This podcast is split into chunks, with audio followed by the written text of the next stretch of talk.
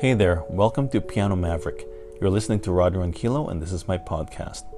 Today, I'm going to be talking about how you can attract and make amazing friends using the piano. You know, for years, I'm so grateful that I actually had the chance to be able to like learn piano, especially in my earlier years, because when I first took interest in the piano, it was because of a girl. But even though I didn't really get the girl, I actually had myself a tool that actually brought me more friends, amazing friends, people that I can actually build bridges with and even network with, and to get to know like a, a great big circle of people. So that way I wouldn't really feel alone, if anything.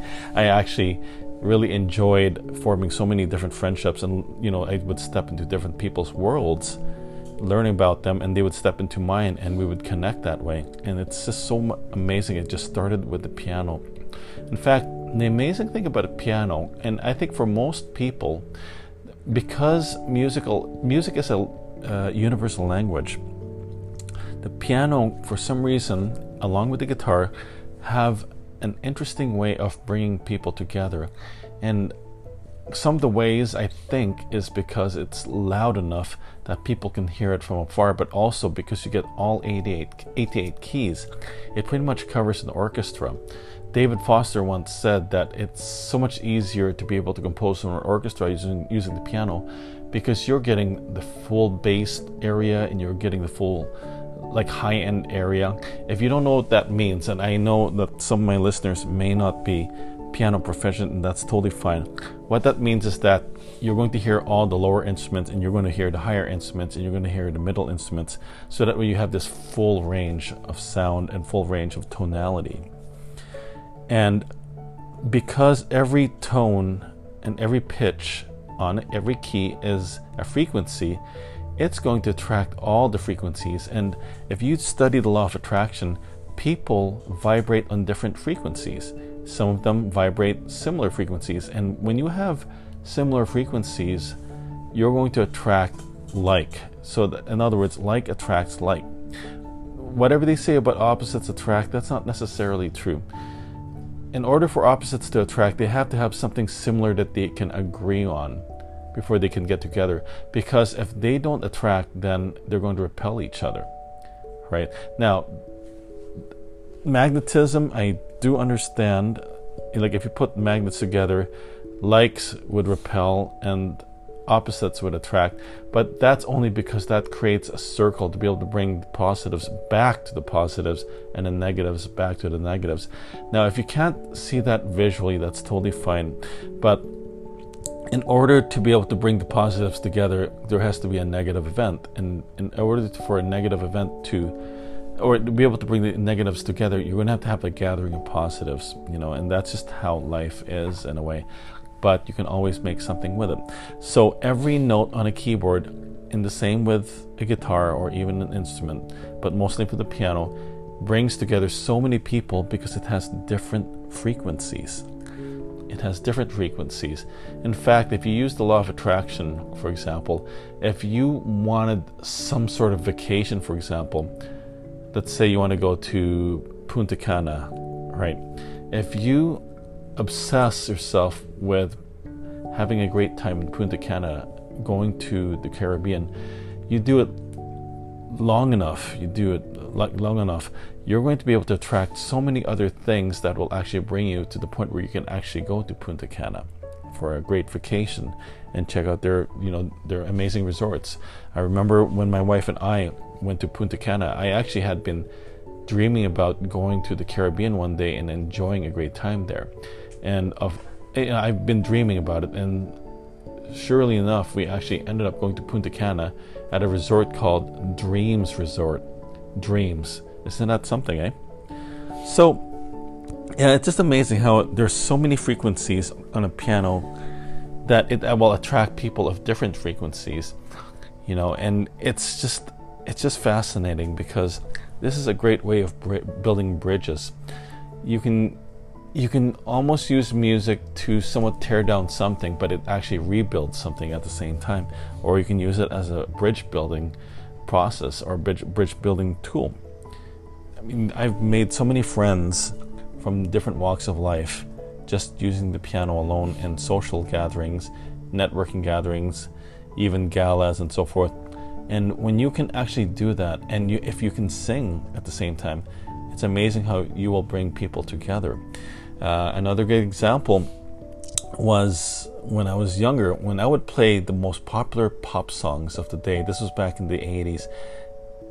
I remember that being a loner in, in elementary school and not being able to connect with people. When I started playing piano and I started learning how to listen by ear and listen to the famous songs in the radio, and I started playing them, suddenly the people that wouldn't talk to me started coming towards the piano and they would listen or they would sing along. And then they would ask me, Can you play this song or that song? And I would ask them, How does it go? And they would hum it, and then I would try to play along with it, and they would just be amazed that I can actually play this, their favorite songs as if I could read their mind or it was magic. But the truth is, I had listened to a couple of songs on the radio and tried to mimic playing along with them, almost like as if I'm jamming along with them, right? And I had a different reason for taking piano. Uh, it was basically because I was interested in somebody.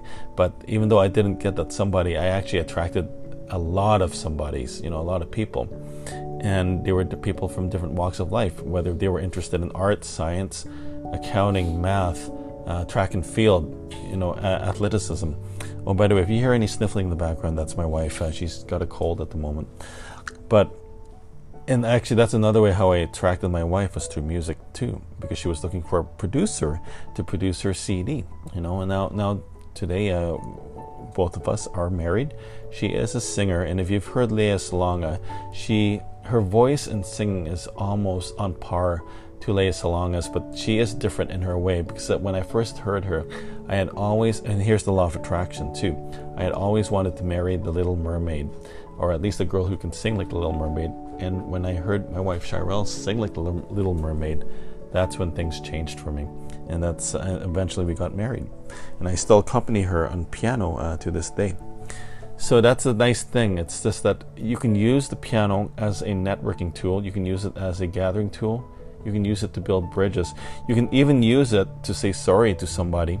You know, you can write a beautiful song, a love song, an apology song, or even a happy song. You can even compose music on piano and make a lot of money with it if you know what you're doing. And I will probably mention that on one of my podcasts down the road as well.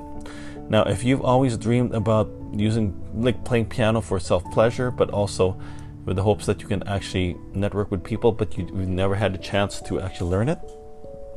Uh, you don't have the foundation, but you have the interest.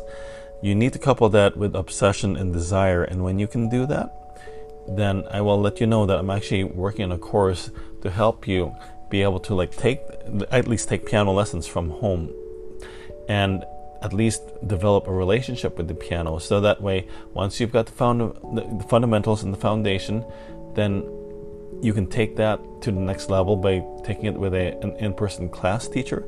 Um, you can also you can also take it in university if you wish. But what I would do is I would teach you the way I taught myself before I started taking lessons with a piano teacher. So that way, you have a more obsessive obsessive interest in taking piano. So yeah, amazing what what the piano can do because it makes a great networking tool. It makes a great relationship tool. It just brings people together when you use it for that purpose uh, as well. Or even if you don't use it for that purpose, the piano is going to sing to di- people's different frequencies, and you'll be amazed who you attract into your life.